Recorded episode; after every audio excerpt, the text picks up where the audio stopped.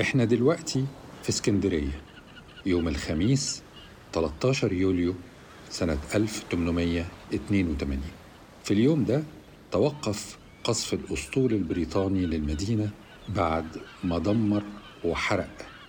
كل القلاع والطوابي والحصون وبطاريات المدافع اللي كانت بتدافع عن عروس البحر المتوسط. ودي كانت بداية الاحتلال البريطاني لمصر اللي استمر بعد كده لمدة 74 سنة.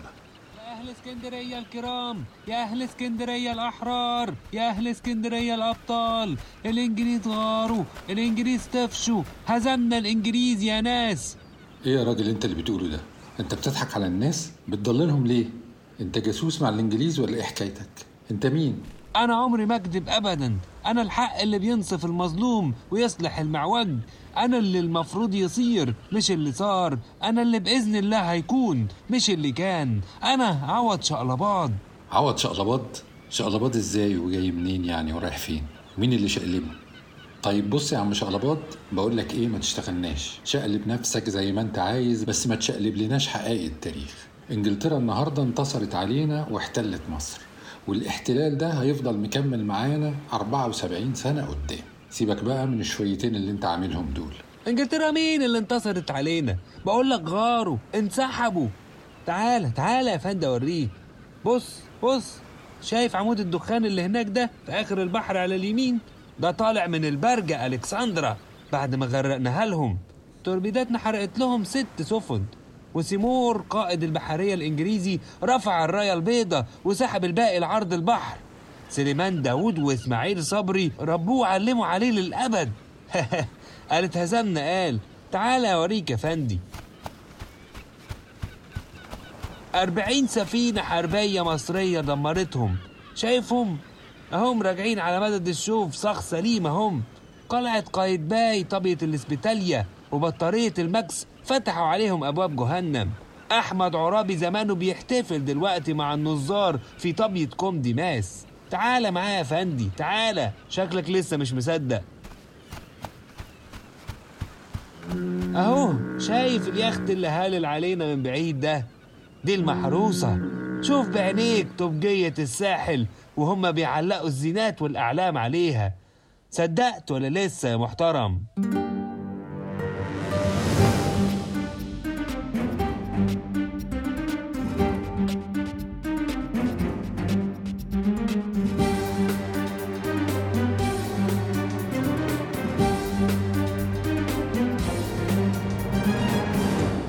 أصدقائي الأعزاء أهلا وسهلا بيكم على كرسي في أول صف مع حكايات التاريخ وكمان شقلباط حكايات التاريخ البديل.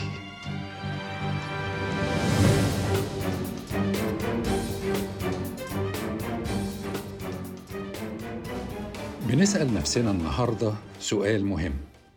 يا ترى كان ممكن فعلا اللي سمعناه قبل مقدمة الحلقة دي يتحقق؟ يعني هل كان ممكن جيش مصر سنة 1882 يبقى قوي جدا لدرجة إنه يهزم الأسطول البريطاني ويمنع احتلال مصر وينجح الثورة العرابية في الوقت ده وبالتالي يتغير تاريخ مصر الحديثة كله في ال 74 سنة التالية وما بعدها مصر بالفعل كان عندها جيش عظيم أيام محمد علي باشا مؤسس الدولة المصرية الحديثة.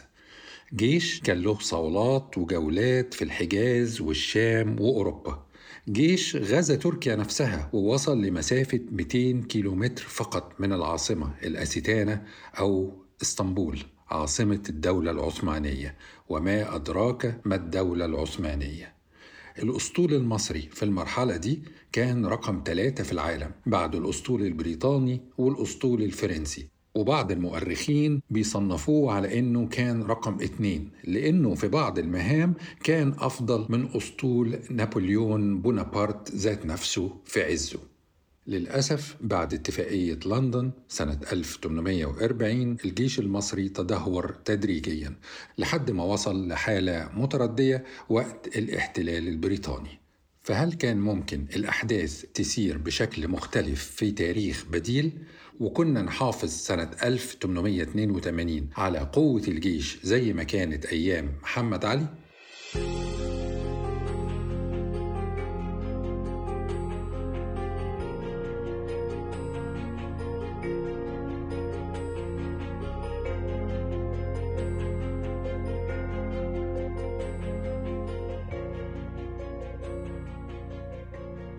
الإجابة على سؤال موضوعنا النهاردة بتستدعي إجابات لعدة أسئلة أخرى. محتاجين نسافر عبر الزمن للقصة من أولها. محتاجين نستوعب التاريخ بعمق علشان نبدأ نتكلم أصلا في تاريخ بديل. الإجابات صعبة والإجابات الصعبة محتاجة خبير. وخبرنا النهاردة كتير منكم عارفينه. لو كنتم قريتوا أو سمعتوا عن كتاب كل رجال الباشا يبقى أكيد تعرفوا مؤلفه البروفيسور دكتور خالد فهمي.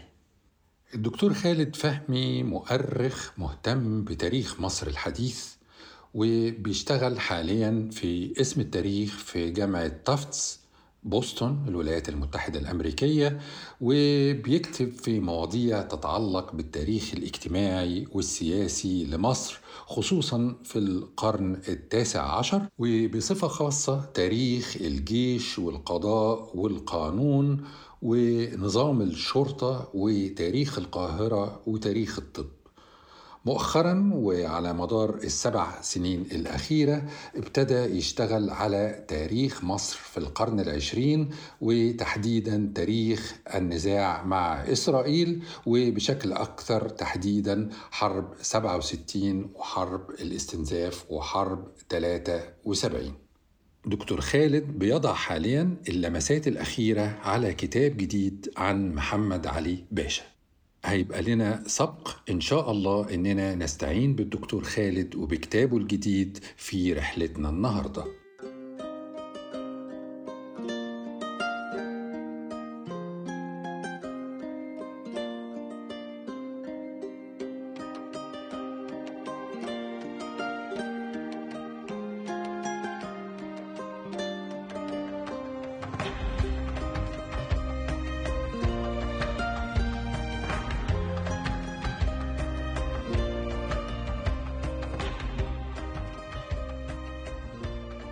أهلا وسهلا بحضرتك يا دكتور خالد.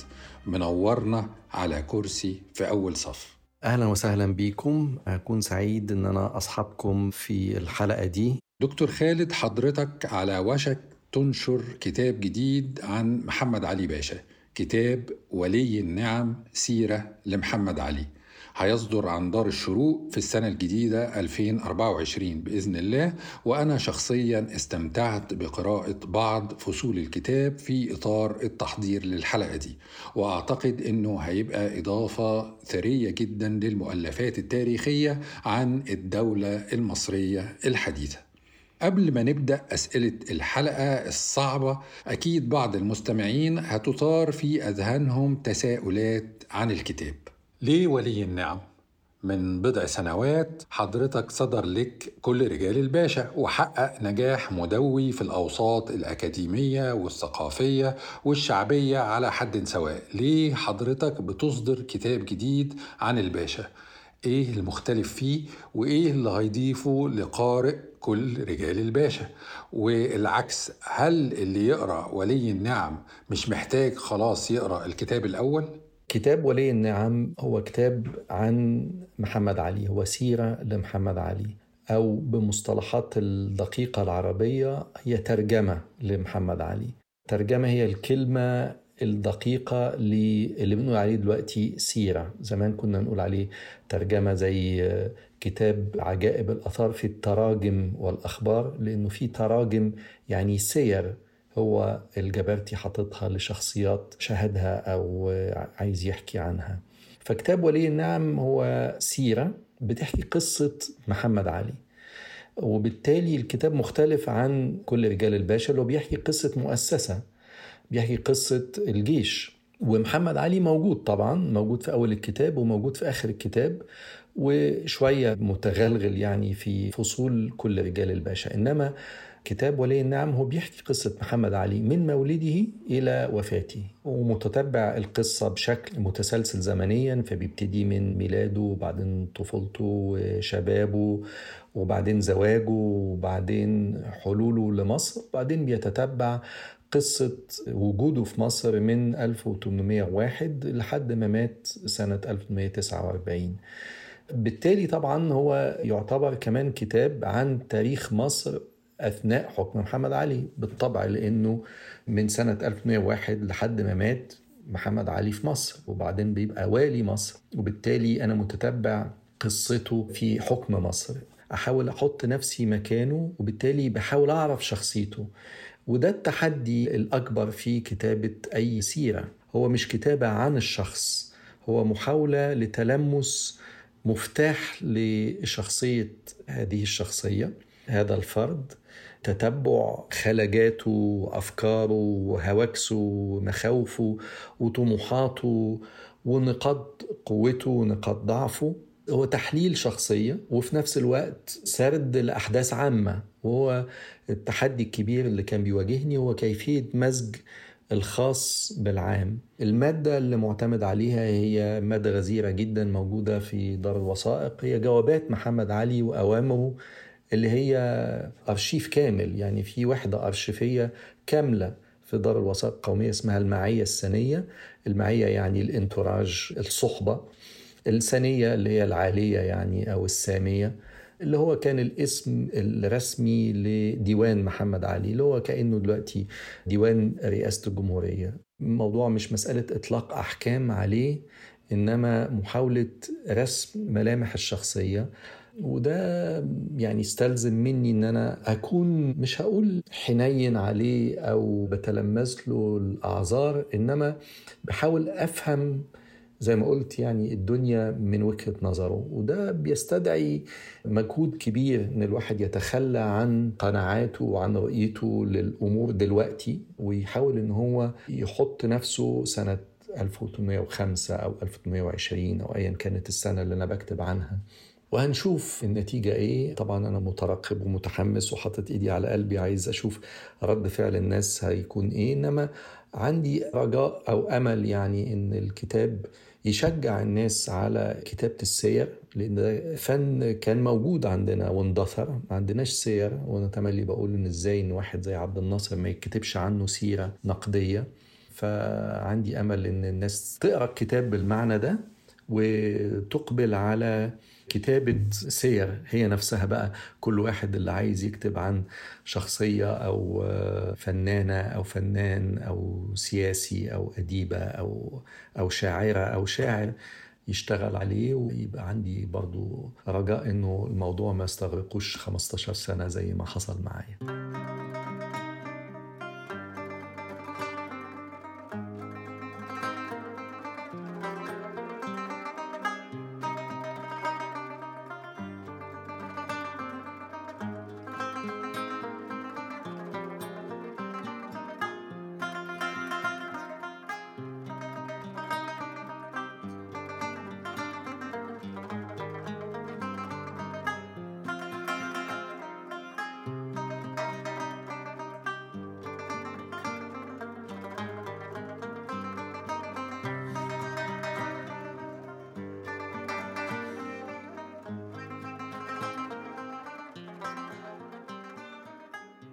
قبل ما نتكلم عن التاريخ البديل أو اللي كان نفسنا يحصل لازم نستوعب اللي حصل فعلا وحصل إزاي وليه. محمد علي تولى حكم مصر سنة 1805 ولما بنتصفح كتاب حضرتك الجديد ولي النعم بنلاقي فقرة عن تصدير مصر للقطن. محمد علي باشا جاب مهندس سنة 1817 كان اسمه لوي جوميل عمل تجارب لمدة أربع سنين وفي النهاية وصل لنوع جديد من القطن طويل التيلة. القطن ده نجح نجاح مبهر والأوروبيين اتهبلوا عليه وبقى عليه إقبال شديد جدا لكن بنفاجأ بحضرتك بتقول في الكتاب إنه عوائد تصدير القطن كانت بتشكل تلت أو ربع دخل الباشا. دخل الباشا مش دخل مصر. وأصبح محمد علي التاجر الأوحد لهذه السلعة ونمت عائدات الباشا بشكل كبير. وفي نفس الوقت بنتكلم عن تكلفة اجتماعية هائلة. الفلاحين كتير منهم بيشتغلوا بالسخرة. أجبرهم أنهم يشتغلوا طول السنة واللي بيخالف أوامره يا بيجلد يا بيتسجن يا بيعدم. يعني محمد علي كان بيدير البلد كأنها عزبته الخاصة وكان في انفاق طبعا على الجيش ومنشآت ومشاريع لا تدر دخل. في ظل سياسة احتكار كل شيء اللي كان بيتبعها محمد علي هل كان في مال عام؟ وهل فضل ده على نفس الحال طول ال 43 سنة اللي حكم فيها؟ ولا حصلت تطورات وتغيرات على مراحل؟ مصطلح المال العام ما كانش موجود ما كانش في حاجة اسمها ميزانية أصلا. مش بس كده ما كانش في حاجة اسمها دولة أو حكومة بالمعنى اللي إحنا فاهمينه. مصر كانت ولاية عثمانية كان في والي عثماني بيجي في حكام أقاليم وفي مماليك وفي ملتزمين بيجبوا الضرايب وفي مشايخ وفي فائض زراعي اللي بيجبي ضرايبه هم الملتزمين. اللي عمله محمد علي أما جه إنه قضى على النظام ده مش في يوم وليلة بس بالتدريج. جباية الضرائب بشكل مباشر كانت تستدعي عملية مسح للأراضي اللي كان بيتقال عليها روك مصطلح قديم من وقت المماليك فده عملية شاقة جدا زي الإحصاء العام للسكان أو التعداد العام للسكان بس ده مسح للأراضي. وبالتالي بقى في قاعدة بيانات ممكن يتبني عليها مؤسسات تروح بقى تجبي الضرائب دي. شوية بشوية ابتدت تتعمل المؤسسات دي اللي هي بنقول عليها الدواوين اللي بعد كده بقى اسمها نظارات اللي بعد كده بقى اسمها وزارات. الدواوين دي في الأول واخدة شكل بسيط جدا إنه فلان الفلاني قريب محمد علي أو نسيبه أو صهره أو واحد هو بيطمن له لسبب أو آخر وبيديله مسؤولية إدارة موضوع ما مثلا موضوع المالية. يقول له طيب أنا دلوقتي متعهد إن أنا أنفذ تعليماتك بس أنا عاوز مكتب وعايز أعوان وعاوز ترابيزة أقعد عليها وعاوز فراشين يجوا وهكذا. وشوية بشوية بيبقى في ديوان بيتشكل وبعدين بعد سنوات طويلة محمد علي بيصدر قانون مشهور بالنسبة لنا إحنا المؤرخين للفترة دي اسمه قانون السياسات نامة صدر سنة 1837 لتنظيم الدواوين. كان عايز في المرحلة دي بقى دولة مؤسسات تبدأ خلق الدواوين دي بقوانين مكتوبة. مش لخلقها. الدواوين كانت موجودة بالشكل العفوي اللي أنا بتكلم عليه بتتطور من سنة للتانية والمهام بتكبر والمساعدين بيزدادوا. بس محتاجين بقى تعليمات لتحديد الاختصاصات وطريقة العمل. فالقانون ده صدر سنة 37 لتنظيم الموضوع ده هو. بقى عندنا سبع دواوين منهم ديوان المالية والتجارة والمبيعات. ده ديوان تاني. من هنا يبتدي يبقى في عندنا حاجة اسمها بيروقراطية. ويبتدي يبقى عندنا في أسلوب لجمع كل البيانات الخاصة بالإقليم ده اللي اسمه مصر اللي دلوقتي في مصالح وأشوان وجيش ومؤسسات تعليمية والأسطول وفي إدارات متعهدة بإدارة المصالح المختلفة دي وبتبتدي تبعت بياناتها. في نفس الوقت في الأقاليم اللي هي بعد كده بقى اسمها مديريات وبعد كده بقى اسمها محافظات. الأقاليم دي والمديريات دي والمحافظات دي بتبعت الريع اللي بيطلع والدخل اللي بيجي وبتبعت الميزانيات بتاعتها. ويبتدي يبقى في إمكانية لحصر ميزانية ويبتدي يبقى في أصلا إمكانية تفكير في ميزانية قومية أو ميزانية الإقليم ككل. كل ده طبعا مقترن بمحمد علي وهو بالنسبة له ده دخله هو دي ده مجهوده ودي حرفيا عزبته. مش هنقول عزبة أبوه لأن هو ما أبوه سابه في قولة فدي عزبته. مصر دي عزبة محمد علي وهو اللي متعهد بيها وكل الموارد دي وكل المعلومات دي بتصب عنده هو. وبالتالي مش بس ما فيش فكرة الفصل المال الخاص مال محمد علي عن المال العام أصلا فكرة المال العام دي ما كانتش موجودة. فكرة المال العام دي ظهرت بعد ما المال الخاص بقى موجود. بالمعنى اللي أنا بشرحه إن كل ده مال محمد علي بس هو ماله اللي جاي من العزبة اللي اسمها مصر. فده بياخد وقت بيتبلور وبعد كده يبقى في إمكانية الناس تيجي تقول وده ما حصلش غير حتى بعد وفاة محمد علي إنه لا لا لا ده في دلوقتي حاجة اسمها ديوان وحاجة اسمها ميري وحاجة اسمها حكومة وحاجة اسمها دولة الكلام ده بياخد وقت طويل عشان يتبلور وإنه الدولة دي مختلفة عن القابع على رأس هذه الدولة وبالتالي لازم نفصل ده عن ده. ده ما بيحصلش غير في الستينات أو السبعينات بعد محمد علي ما بيموت بعشرين سنة.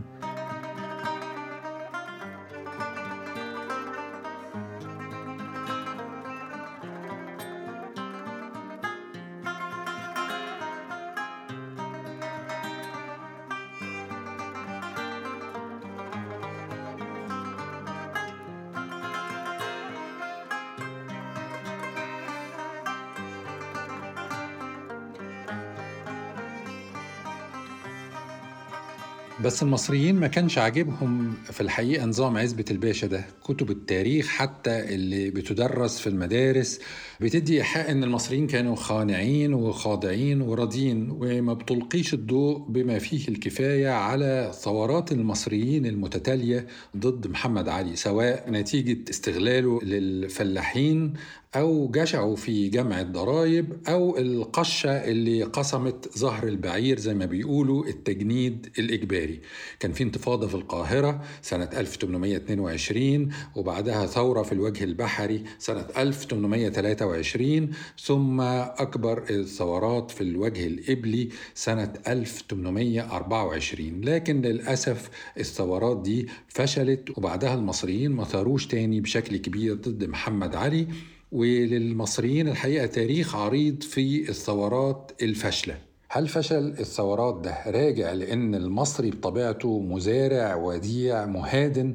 ليس من طبيعته حمل السلاح والعنف إلى آخر ما أورده الدكتور جمال حمدان في شخصية مصر. فما قدرش يكون دموي زي الثورة الفرنسية ولا لأن محمد علي كان بالفعل جرد الشعب من قياداته الشعبية والقوة اللي ممكن تخرج عليه زي المماليك ولا علشان ما كانش فيه في الوقت ده قيادات ونقابات عمالية زي ما حصل مثلا في الثورة البولشفيه في روسيا ولا عشان ما كانش في قوة توازن السلطة زي مثلا طبقة النبلاء وطبقة أصحاب الأراضي اللي كانت موجودة في إنجلترا وفرضت الماجنا كارتا قبلها بمئات السنين هل عند حضرتك تفسيرات لده؟ كتير بيتقال لنا إنه المصريين ما بيصوروش وإنه المصري خانع ووديع ومهادن بطبعه. اللي نشر النظرية دي للأسف واحد من أهم مفكرينا هو جمال حمدان اللي كان مؤمن بنظرية الحتمية الجغرافية اللي هو طبيعة الأرض وطبيعة النهر وبتفرض على الناس طباعهم وبتفرض على التاريخ أحداثه. أنا شايف إن الكلام ده غير علمي بمعنى إن هو غير تاريخي. يعني أنا لا أؤمن ولا بالحتمية التاريخية ولا بالحتمية الجغرافية. أنا أؤمن بقدرة الإنسان على تغيير الطبيعة وتغيير الجغرافيا وتغيير التاريخ كمان صنع تاريخه. وإحنا شفنا إحنا كمصريين إحنا غيرنا مجرى النهر. مش بس وقت السد العالي حتى وقت محمد علي الترعة الجديدة اللي اتشقت والمصارف الجديدة اللي اتشقت والتغيير في جغرافية مصر اللي حصل. البني آدم بيغير الجغرافيا مش الجغرافيا اللي بتفرض عليه شخصيته. والإنسان هو اللي بيكتب تاريخه مش إنه واقع تحت قوانين تاريخية حتمية بتفرض عليه أعماله. المصري صار وبيصور كتير طول الوقت بس هو الشطارة في تسجيل الثورات دي وعدم طمسها من وعينا الجمعي سواء كان من الإعلام أو كلام الجرايد أو كلام المدارس. بخصوص فترة محمد علي المصريين صاروا كتير ضد حكمه. في ثورة حصلت كبيرة في المنوفية سنة 44 وفي ثورات كتيرة بتحصل في أماكن صغيرة يعني ثورات محلية الناس بتروح تحرق أشوان الميري وتعتدي على حكام الأقاليم وتعتدي على مندوبي الباشا. الثورة الكبيرة اللي حصلت في الأول سنة 23 في وجه بحري في الدلتا أما الفلاحين ثاروا على تزامن التجنيد مع فرض زراعة القطن. القطن بالنسبة لهم محصول ما بيستفيدوش منه ما بياكلوهوش وحتى تجارته محمد علي احتكرها. فما بيجبروا على زراعة القطن ده ما بيقعدش عليهم بأي خير. وفي نفس الوقت هم مكلفين بتوريد الشبان في القرى اللي في الأقاليم الدلتا للحكومة عشان يتدربوا وتدريبهم بيبقى في وجه قبلي يعني يروحوا يتدربوا في بني عدي وفي منفلوط. نتيجة دي التزامن السياستين دول إن قامت ثورة في مديريات الدلتا في شهر مايو وأبريل سنة 23 محمد علي قرر إنه يعمل مجلس حرب كان جيشه بقى لسه وليد بقاله سنتين بس فاستدعى الجنرالات بتوعه اللي هم كانوا برضو يعني لسه ما ولا جنرالات ولا حاجة ده لفظ مفخم يعني إنما أعوانه اللي دلوقتي عندهم يعني تحت إيدهم شوية عساكر في قصره في شبرا عمل مجلس حرب وقرر إن هو يروح يقمع الثورة دي بنفسه بست مدافع ميدان. فده شيء خطير يعني إنه يروح يقمع قرى صغيرة بالمدافع. بعديها بسنة تحديدا سنة كاملة يعني في مارس وأبريل سنة 24 اندلعت ثورة كبيرة في الصعيد. في الأول كان بيتزعمها واحد شيخ اسمه الشيخ أحمد. ادعى أنه هو المهدي المنتظر وجمع حواليه حوالي 600 فلاح وقعدوا يعتدوا على موظفي الباشا وأماكن الحكم وأضرموا النار في أشوان الميري. وقتها محمد علي استعان بواحد صديق لي ألباني أرناؤوطي اسمه أحمد باشا طاهر كان مدير مديرية جرجا وكان المفروض أنه هو متعهد جمع الفلاحين للتجنيد.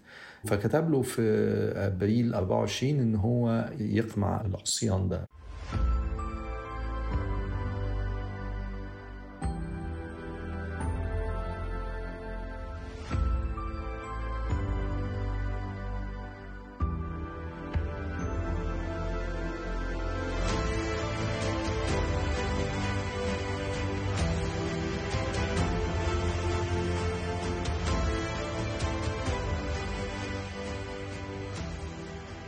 لما بنتكلم عن ثورة الصعيد أو عصيان الصعيد ضد الباشا سنة 1824 وكانت تعتبر يعني أكبر الثورات اللي قامت ضد محمد علي هل هي فعلا كانت ثورة كبيرة وتمرد شعبي واسع النطاق ولا برضه في الآخر مجرد انتفاضة محدودة؟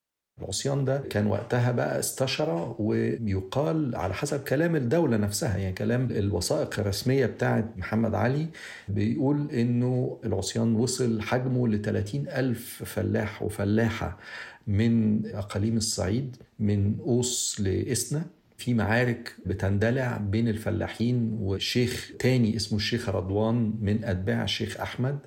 والشيخ رضوان ده عرف إن هو يجمع 300 راجل و500 فارس وقعد يحارب عثمان بيه اللي عنده دلوقتي الكتائب الأولى اللي كانت لسه متشكلة من الجيش النظامي الحديث. وحصلت سبع معارك في شهر مارس وأبريل سنة 24 انتهت بهزيمة الشيخ رضوان إنما المعارك دي في معارك اشترك فيها 20 ألف راجل وست. فإحنا بنتكلم عن ثورة كبيرة جدا جدا جدا خصوصا لو فكرنا إنه حجم السكان وقتها كان غالبا 4 مليون. إحنا عندنا 30 ألف ده نسبة يعني لا بأس بها يعني عدد كبير من السكان في الصعيد اشترك في الثورة دي. الثورة دي قمعت بالجيش الجيش الجديد اللي كان وأنا واصف ده في كتاب كل رجال الباشا اللي كانوا متجندين من نفس الأماكن اللي اندلعت فيها الثورة دي. وبالتالي كان تحدي كبير والتحدي كسبه محمد علي. إزاي كسب محمد علي التحدي؟ تعالوا نقرأ مع بعض الفقرة دي من كتاب دكتور خالد فهمي الجديد ولي النعم.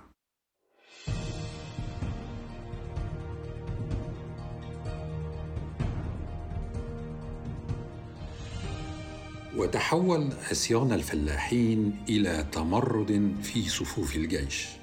وكما هو متوقع تجسد أخشى ما يخشاه الباشا عندما انضم أكثر من 700 من العساكر حديث التجنيد إلى صفوف المتمردين غير أن محمد علي لم يتراجع. فأصدر أوامر مشددة إلى الأميرالايات الناطقين بالتركية بالتعامل مع كل من المتمردين الفلاحين ومتمردي الجيش بلا شفقة.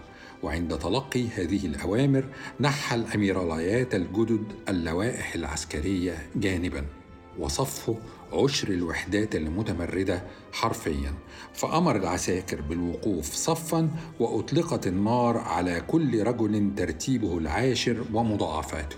وبالإضافة إلى ذلك أعدم 45 ضابطا حديث التعيين أمام رجالهم بعد أن حامت الشكوك حول ولائهم للباشا.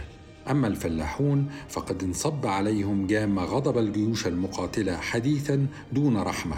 ففي المعارك الدارية الناجمة بين الفلاحين والعساكر قتل ما يزيد على ثلاثة آلاف فلاح.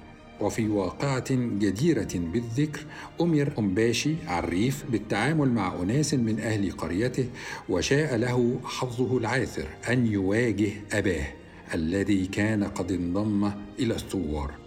وإذ فشل في إقناعه بتسليم نفسه أطلق الجندي النار على أبيه فأرداه قتيلا.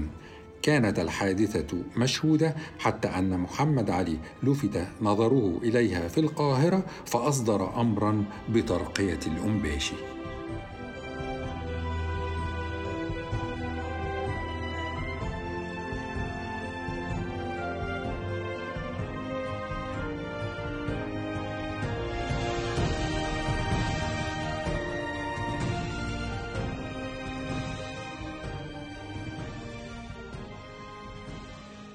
محمد علي مش بس قدر يقمع الأرياف بعد الثورة دي لكن كمان سيطر على المدن مش كده؟ قوة البوليس المصري البوليس اللي أمن المدن وأهمهم طبعا القاهرة أصله عسكري يعني الضبطيات اللي هي بنقول عليها دلوقتي مديريات الأمن ومقار الشرطة في القاهرة اللي كان وقتها اسمها أتمان جمع تمن ثمن يعني 1 8 اللي بنقول عليها دلوقتي أقسام الشرطة دي بدايتها غالبا سنة 28 أو 29 إنما بالتحديد بحلول العقد الأول من الثلاثينات بقى في أقسام أو أتمان للشرطة في أحياء القاهرة أو أتمان القاهرة كل تمن له تمن يعني كل حي له قسم شرطة مين أعضاء قسم الشرطة ده؟ أعضاؤهم عساكر مجندين من الجيش أصلهم طبعا من الأقاليم ريفيين اكتسبوا دلوقتي خبرة في أعمال قتالية عسكرية واكتسبوا انضباط عسكري وبقوا جنود تحت النظام بس أصولهم فلاحية.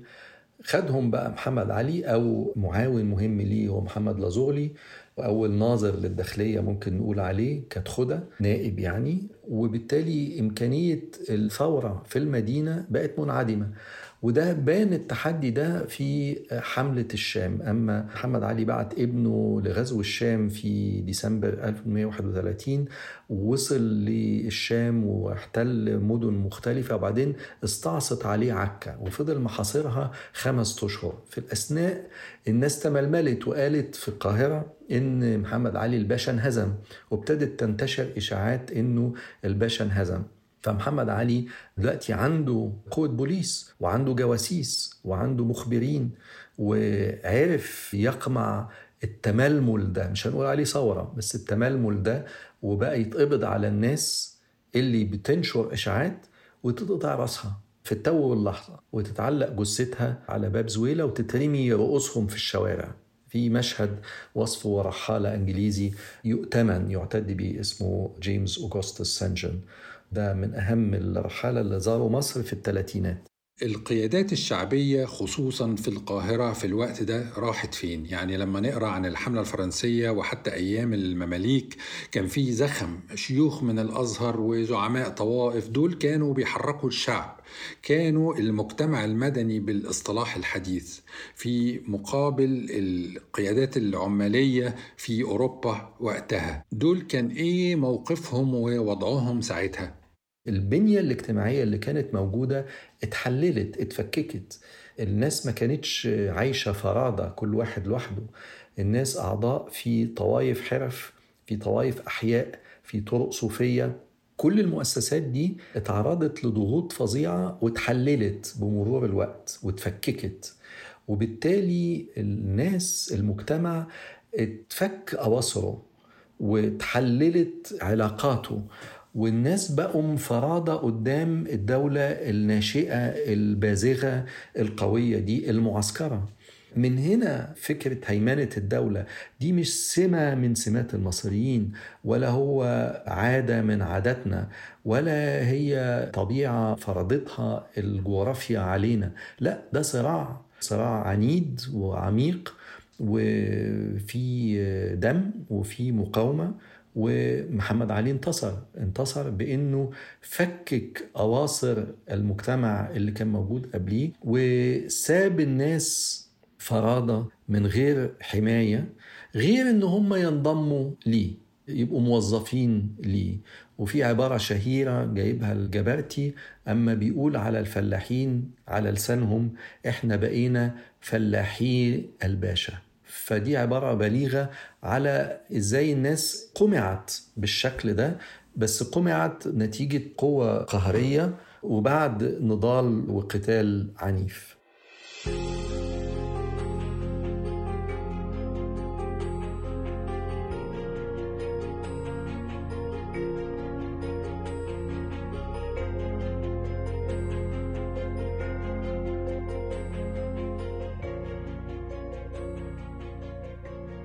على مدار فترة حكم محمد علي شفنا ثورات متصلة لا تهدأ في معظم البلاد اللي غزاها الحجاز والشام فلسطين كريت اليونان وحتى السودان. أيوة. مين؟ دكتور ياسر. معلش ممكن دقيقة؟ دقيقة إزاي يا مروة وإحنا في وسط الحلقة؟ مش قلنا المرة اللي فاتت ما ينفعش كده؟ عارفة والله بس كان هيدخل بالعافية. هو مين ده؟ معلش يا دكتور خالد متأسف جدا. بعد إذن حضرتك. جرى إيه يا مروة. ده مش بروفيشنال خالص على فكرة. انت عارفة أكيد. عارفة والله طبعا بس أعمل إيه؟ زي ما قلت لحضرتك هو كان عايز يدخل بالعافية. هو مين ده؟ واحد كده بيقول إن اسمه عوض شقلباض. أهو بص حضرتك هو اللي واقف هناك ده. يا دي شقلباط وسنين شقلباط انت تاني؟ مش سايبك أنا سنة 1882 جاي تجري ورايا هنا لحد سنة 2024 أنا عايز أحكي لك القصة. قصة إيه بس اللي عايز تحكيها؟ قصة إيه؟ قصة مصر ومحمد علي باشا. بص يا حبيبي أنا قاعد مع الدكتور خالد فهمي أستاذ التاريخ وكمان متخصص في تاريخ مصر الحديث وخصوصا خصوصا محمد علي. أنت متخصص في التاريخ؟ لا بس أنا أبويا كان عايش هناك وحكالي كل حاجة. أبوك؟ أبوك مين؟ أبويا عز الدين شقلباض ابن شقلباض الكبير واحد من المماليك اللي اتغدر بيهم في مذبحة القلعة. بقى أنت جدك اتغدر في مذبحة القلعة من 200 سنة؟ أي نعم من أكتر من 200 سنة. طيب حاضر حاضر. هخلص مع الدكتور خالد إن شاء الله وأرجع لك. دكار اتفقنا. ما تنسانيش أنا مش ماشي. هستناك إن شاء الله سنة. دكور بتتكلم فرنساوي كمان؟ ارحمنا يا رب. معلش أنا متأسف جدا والله يا دكتور خالد. نكمل حوارنا الممتع والشيق والثري للغاية مع حضرتك. نرجع لسؤالنا. على مدار فترة حكم محمد علي شفنا ثورات متصلة لا تهدأ في معظم البلاد اللي غزاها ليه مصر هديت بعد ثورة سنة 1824 هل لأن هي كانت مقر حكمه فكان مسيطر عليها تماما أول بأول ولا لأن كان في استفادة اقتصادية من حكمه ولا الأسباب دينية مثلا لأنه ممثل دولة الخلافة ولا لأن المصريين ما كانوش شايفينه أجنبي عنهم رغم أن محمد علي نفسه زي ما هو واضح من خطاباته ومراسلاته وحواراته كان بيبص للمصريين باحتقار وعنصرية. ولا للأسباب اللي قلناها سابقا وإن الشعب ما كانش عنده قيادات شعبية ولا سلاح ولا منافسين لمحمد علي في السلطة؟ محمد علي أما أسس إمبراطوريته وتوسعاته اللي خدته للحجاز والشام وفلسطين وكريت واليونان وحتى السودان ما درستش النقطة دي بشكل كافي. يعني إحنا كمؤرخين مش دارسين بشكل كافي إزاي محمد علي عرف مش يغزو الأماكن دي بس السؤال بقى أي غازي بيسأله لنفسه تعمل إيه بعد الغزو؟ عشان ما يتقالش عليك كأنك يا أبو زيد ما غزيت. لا هو غزا وفتح الأماكن دي بس عنده مشاكل طول الوقت. في الحجاز في ثورة في العسير بتقوم ضد حكمه طول الوقت جنوب الحجاز. في الشام وفلسطين نفس الحاجة لدرجة إن هو اضطر إن هو يروح بنفسه سنة 35 عشان يقمع الثورة لأن إبراهيم ما كانش قادر يقمعها. وأنا عندي جواباته اللي بيتعهد فيها وبيهدد فيها الفلسطينيين والشوام بأهوال لو ما انصاعوش لأوامره. اليونان طبعا كانت حرب. هو رايح يقمع أصلا حرب باسم السلطان العثماني. إنما أما السلطان كافئه بجزيرة كريت واداله كريت مكافأة ليه على قمع ثوره اليونان. كريت انفجرت في ثورة عارمة ضده والكريتلية قالوا لي إحنا مش عايزين نتحول لعبيد زي ما عملت في أهل مصر. الفكرة مش إن إحنا عبيد. الفكرة إن هو استعبدنا وأنا شرحت قبل كده إنه استعبدنا مش عشان إحنا خانعين بس عشان استخدم الجيش بتاعنا اللي هو إحنا لقمعنا. بآلة عسكرية جرارة. أنا شرحت هي اتكونت إزاي في كتابي الأول كل رجال الباشا. الموضوع برضو ما يعودش طباع المصريين ولا خنوعهم الموضوع كان بالدم وفي الشام وفي كريت. الشوام والكريتلية كان حاطين عينهم على اللي حصل للمصريين وشايفين إن الراجل ده خطير وإنه سياسته بتاعة الاحتكار والتجنيد وجمع السلاح بتعود عليهم بالوبال وبالتالي قوموا قوموا بالذات في الشام سياسة جمع السلاح وفي كريت كان المشكلة كانت في الاحتكار وخايفين من التجنيد. وثورة كريت قمعها برضه بالسلاح. كان باعت واحد من أقرب أقاربه اسمه عثمان نور الدين. ده كان بيقول عليه طول الوقت ابني وكان متجوزه واحدة قريبته أظن بنت خالته. وكان بني له قصر في جنب قصره في اسكندرية. وكان من أول مبعوث اتبعث لأوروبا سنة 19 وأما رجع عينه في الجيش الأول وبعدين عينه في الأسطول فتعرف إن هو أمير البر والبحر. فما اندلعت الثورة بعته عشان يقمع الثورة. فعثمان وصل عثمان نور الدين وصل وتفاوض مع الثوار. أما وصل خبر التفاوض لمحمد علي اتجنن وقال له لا الثوار ما فيش تفاوض معاهم الثوار تقمعهم أنا بأمرك إن أنت تختار 30 رجل من أنحاء الجزيرة المختلفة وتشنقهم. عثمان نور الدين عز عليه نفسه إنه يكسر كلمته قدام الناس اللي كان بيتفاوض معاهم فانشق عن محمد علي. ده طبعا موضوع خطير جدا لأنه محمد علي ده زي أبوه فانشق وخاف إنه يرجع.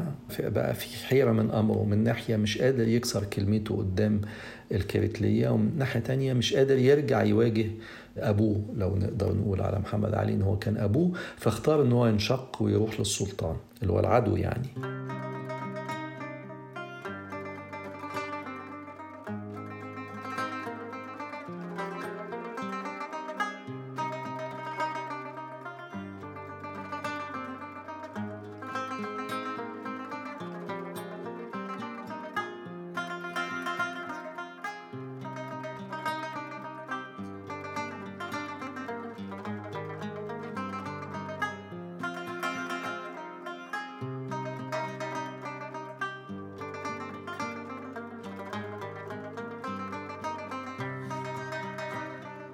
سنة 34 نشر خطاب لأهالي الشام لأهل فلسطين تحديدا. إلى المتسلمين والوجوه والأهالي في بلاد ساحل عكا وشفا عمرو والجبل والشاغور وبلاد بشارة وطبرية وصفد والناصرة. ربائي أهالي القرايا والعربان في أيالة صيدا بوجه العموم. تحيطون علما وتدركون فهما إنه بتوفيق جناب نعم الرفيق قد تيسر حلول لركابنا السعيد بالعساكر المنصورة خافقين أشرعتهم بنسايم الغلب والظفر كذا كذا كذا إلا أنه طرق لمسامعنا بأنه قد سرى بعض الاختلال في بلاد إيالة صيدا وبعض العربان بأطراف حوران. وحصل منهم إساءة أدب بقطع الطرقات فأصدرنا أمرنا إلى الأمراء الكرام الأمير بشير الشهابي أن يقوم من الجبل بكافة جروده يعني عساكره ويعطي نظام لتلك الأطراف. فالمراد كل منكم يعقل بنفسه ويتقي إلقاء نفسه إلى التهلكة. وتكونوا جميعكم آمنين مستكنين في أحوالكم متعاطين أشغالكم مرتبطين بقيد الإطاعة غير منفكين منه لتنالوا من لدنا مزايا المرحمة والانعطاف المألوفة من طرفنا لرعايانا وبعد إعطاء نظام هذه الجهات يتحرك ركابنا الشريف أيضا إلى تلك الأطراف. ومعاذ الله ثم معاذ الله إذا وجدنا أحد متخلف عن إطاعة فرماننا هذا فإنه لا يأمن الدمار وقطع الشافة والآثار. فها قد أنذرناكم وحذرناكم وقد أعذر من أنذر.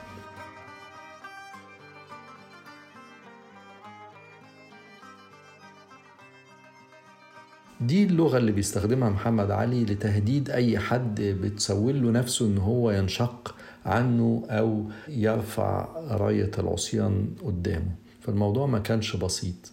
زي ما حضرتك تفضلت دلوقتي بقراءة خطاب محمد علي للشعوب. نلاحظ إن خطابه مع الشعوب عموما بعكس خطابه مع الحكام كان خطاب عنف وتخويف وترهيب. إلا في الأوقات اللي كان بيبقى عايز يحشد فيها الشعب معاه. كان ساعتها بيخاطبهم ويحاول يحفزهم ويجذب تعاطفهم بالدين. وكان مفتاح استعدائه للشعوب ضد خصومه. خطاب تكفيري. وده كان مفتاحه إنه يحشد الشعوب معاه في حروبه. زي ما عمل هو وإبراهيم باشا ابنه تجاه خسرو. والسلطان العثماني اتبع نفس الأسلوب بتكفير محمد علي من خلال علماء الدين. حتى في ثورة الصعيد كان في محرك مهم حضرتك ذكرته هو الشيخ أحمد ومن بعده الشيخ رضوان. هل كان الأسلوب ده ناجح؟ وهل كانت الحمية الدينية هي بس اللي بتحرك الشعوب وقتها؟ كذلك فوجئت في الخطابات بين محمد علي وابنه إبراهيم إنه مصدق نفسه إنه شخص متدين وهو بيستعين بآيات القرآن وبيتكلم حتى مع ابنه على إنه بيجاهد في سبيل الله وإن ربنا معاه.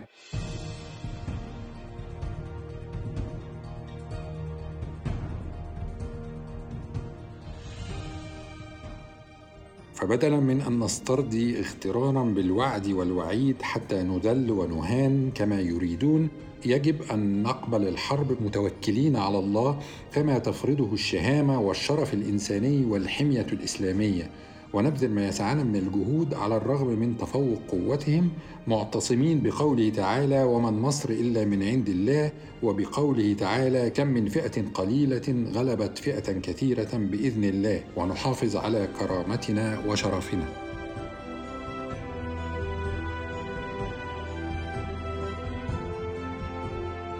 ده بيثير دهشتي الحقيقة في شخص استباح دماء وأموال الناس وكان بيكافئ الابن اللي بيقتل أبوه وبدماء باردة بيعدم الناس عشوائيا لمجرد كلمة معارضة قالوها في حقه إيه رأي حضرتك؟ محمد علي مسلم مؤمن مش هقول عليه إن هو ورع أو تقي بس رؤيته لنفسه ولعالمه هو عالم إسلامي عالم إسلامي عالم عثماني عالم ما فيش ابدا فكرة فصل الدولة عن الدين أو إلحاد أو كفر.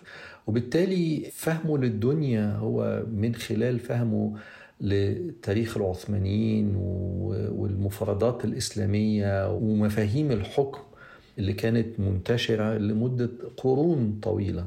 طبعا هو علم نفسه الحاجات دي بس علم نفسه من خلال اطلاعه على تاريخ العثمانيين وتاريخ مصر. هو كان مهتم بتاريخ مصر وقابل شامبوليون وشامبوليون كتب له ملزمة عن تاريخ مصر استوقفته فيها سيرة رمسيس والبطالمة كان شايف طبعا نفسه امتداد غالبا للبطالمة وكان أعتقد إنه منبهر بإنجازات رمسيس الثاني هو شخص مثقف ومتعلم وقاري تاريخ وفاهم بريطانيا بتعمل إيه وفاهم فرنسا بتعمل إيه وفاهم روسيا بتعمل إيه وفاهم النمسا بتعمل إيه وفاهم مفاهيم الحكم اللي شغالة في البلدان دي برغم إن هو أمي وما راحش أي بلد من البلدان دي ولا حتى راح قسطنطينية غير في أواخر حكمه آخر يوم آخر سنة في سنوات حكمه. إنما بالرغم من ده هو مطلع. بس هو في الآخر في المقام الأخير هو حاكم عثماني. حاكم إسلامي عثماني. لغته مليانة إيحاءات دينية. مش حافظ قرآن بس بيستشهد بيه.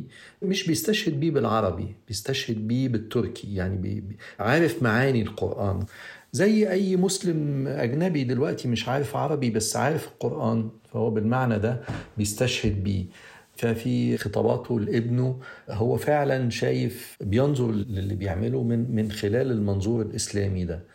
رؤيته للمصريين مرتبطة برضو مش هقول بالمفهوم الإسلامي بس فكرة الراعي والرعية إن هو الناس دي ملهمش حق في الحكم إنما ليهم حقوق هو يتعهد إن هو يحفظها ليهم. حقهم في الحياة وحقهم في ممتلكاتهم. طبعا هنا هو ممكن الواحد يقول إن هو ما كانش قد كلمته. يعني ما كانش بيحفظ لرعاياه حقوقهم دي.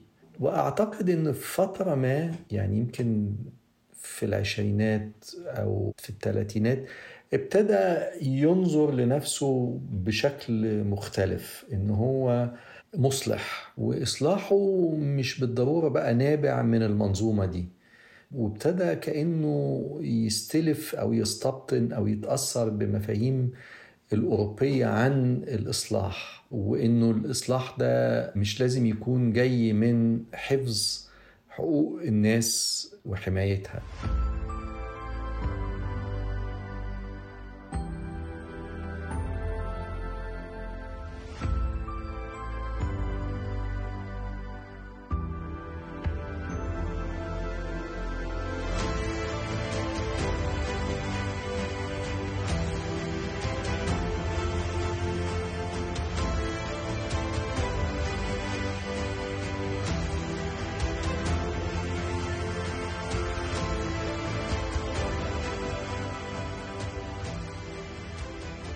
بعد مؤتمر لندن سنة 1840 وتوابعه ماذا حدث للجيش المصري الرهيب وخصوصا الأسطول سواء في أواخر عهد محمد علي أو خلفائه؟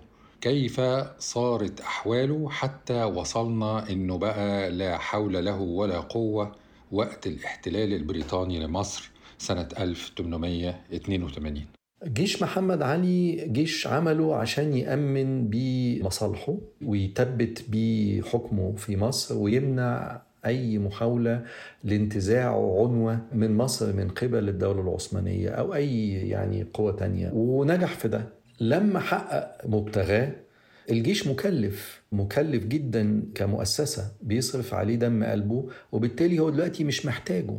هو حقق بيه اللي كان عاوزه وبالتالي سرح الجيش أو عدد كبير منه. طبعا الفرمان كان بيفرض عليه إنه يحدد عدد الجيش ب 18000 وهو ما اشتكاش. هو اشتكى من حاجات تانية ونجح في تغيير شروط فرمان الوراثة بتاع 41 في أمور تخص حق إسطنبول في اختيار وريثه بعد وفاته. هو اعترض على ده وقال لأ لازم يكون في قاعدة أوقع وهي قاعدة إن أكبر أعضاء الأسرة ذكورا هو اللي يتولى الحكم. وعشان كده عباس حفيده اللي هو كان أكبر واحد بعد ما ابنه مات كان أكبر واحد من ذريته.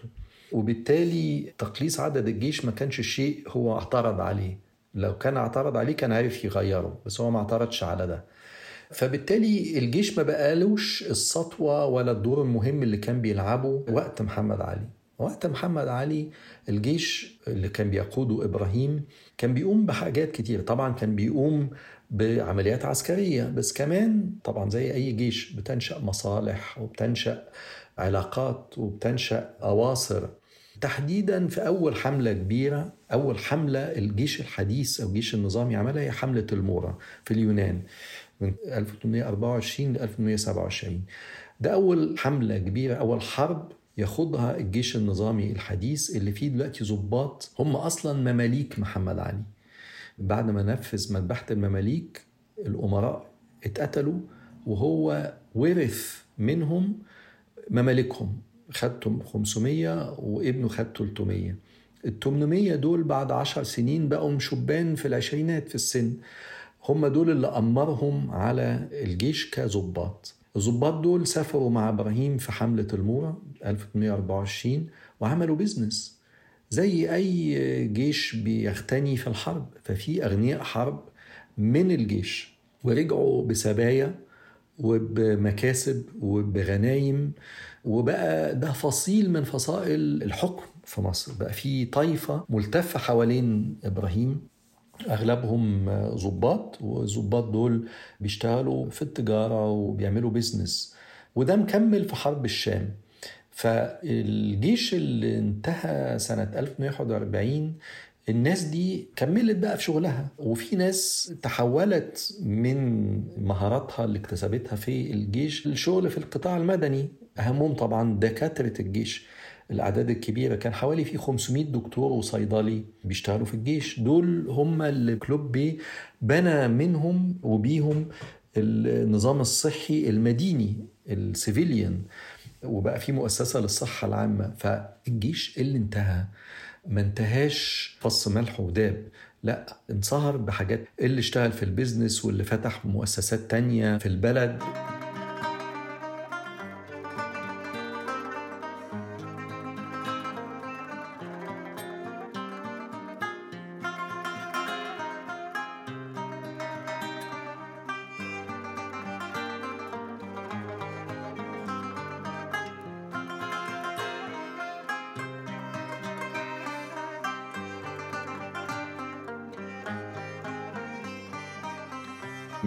كده بقى واضح ليا وللأصدقاء المستمعين ليه وإزاي تدهورت حالة الجيش وانحدرت مكانته كواحد من أعظم جيوش العالم في العشرينات والثلاثينات من القرن التاسع عشر إلى الحالة المزرية المثيرة للرثاء والشفقة وقت الاحتلال البريطاني لمصر سنة 1882 طيب بقى لما نيجي نتكلم عن تاريخ بديل لمصر وبالتالي للمنطقة كلها انطلاقا من تأسيس مختلف للجيش المصري.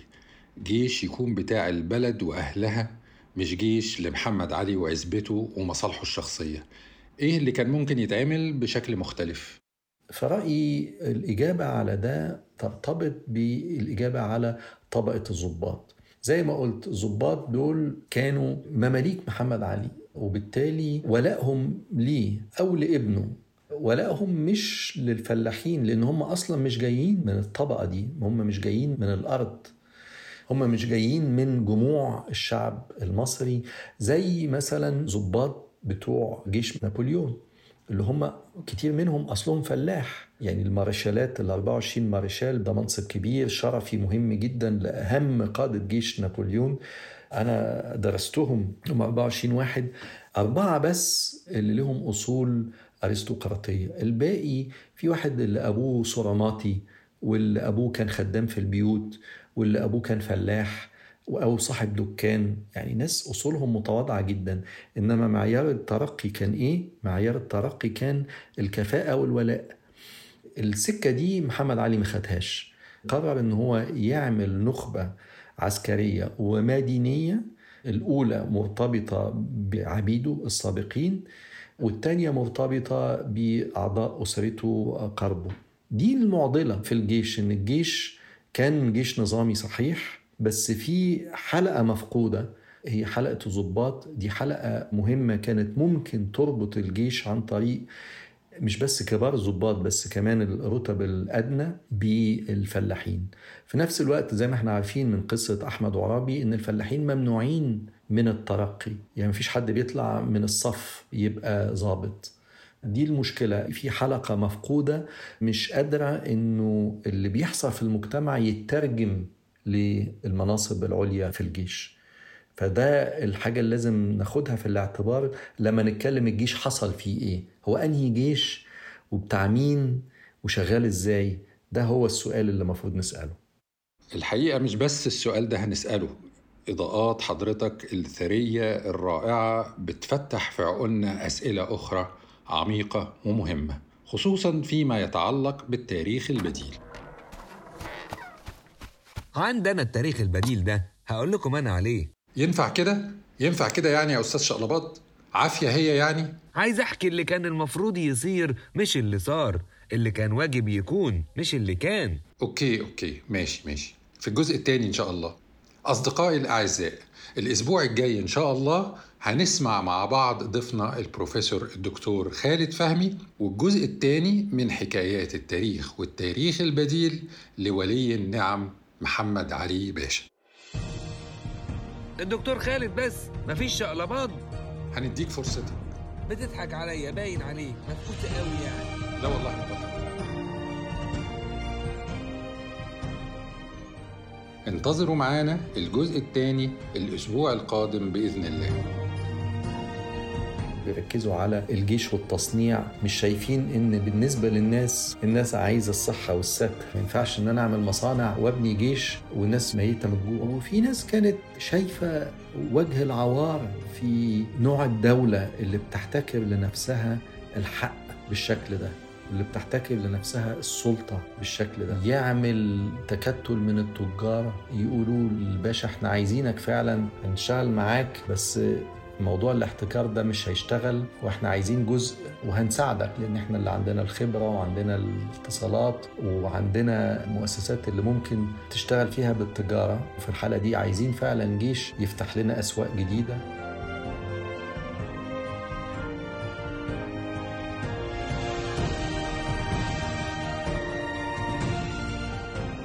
يعني انت جدك يا عوض قابل عمر مكرم معلوم. شقلباض الكبير وقتها نزل مع عمر مكرم وكان معاهم حجاج شيخ الخضرية وابن شمعة شيخ الجزارين. نزلوا مع الناس يوقفوا محمد علي عند حده. مش بس كده ده أبويا نزل كمان مع الفلاحين في ثورة الصعيد. يا سلام!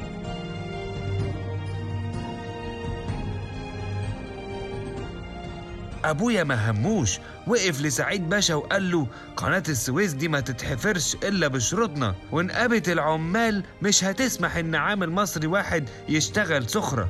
والله.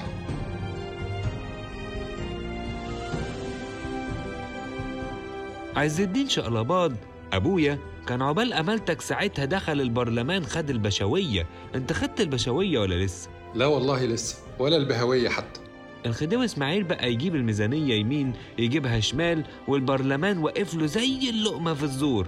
معرفش يسلك منهم مليم أحمر إلا في مكانه وبحقه. لولاهم كان زمانه متداين للشرق والغرب وكان زمان الإنجليز احتلوا مصر. يا راجل. أنت مش مصدقني يا ياسر أفندي؟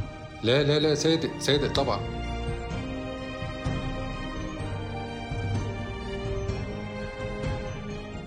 ما لحقوش ده. هم بيشكلوا جمعية دستورية وبيعملوا دستور وبيعملوا برلمان وبواخر والمراكب الأوروبية قدام سواحل اسكندرية مستعدة إنها تضربها في أي وقت وده اللي حصل. لو كان عندنا جيش قوي ولو كان عندنا رأي عام قوي ولو كان عندنا تاريخ بديل أولا ممكن كان قناة سويس ما كانتش تحفر بالشكل ده.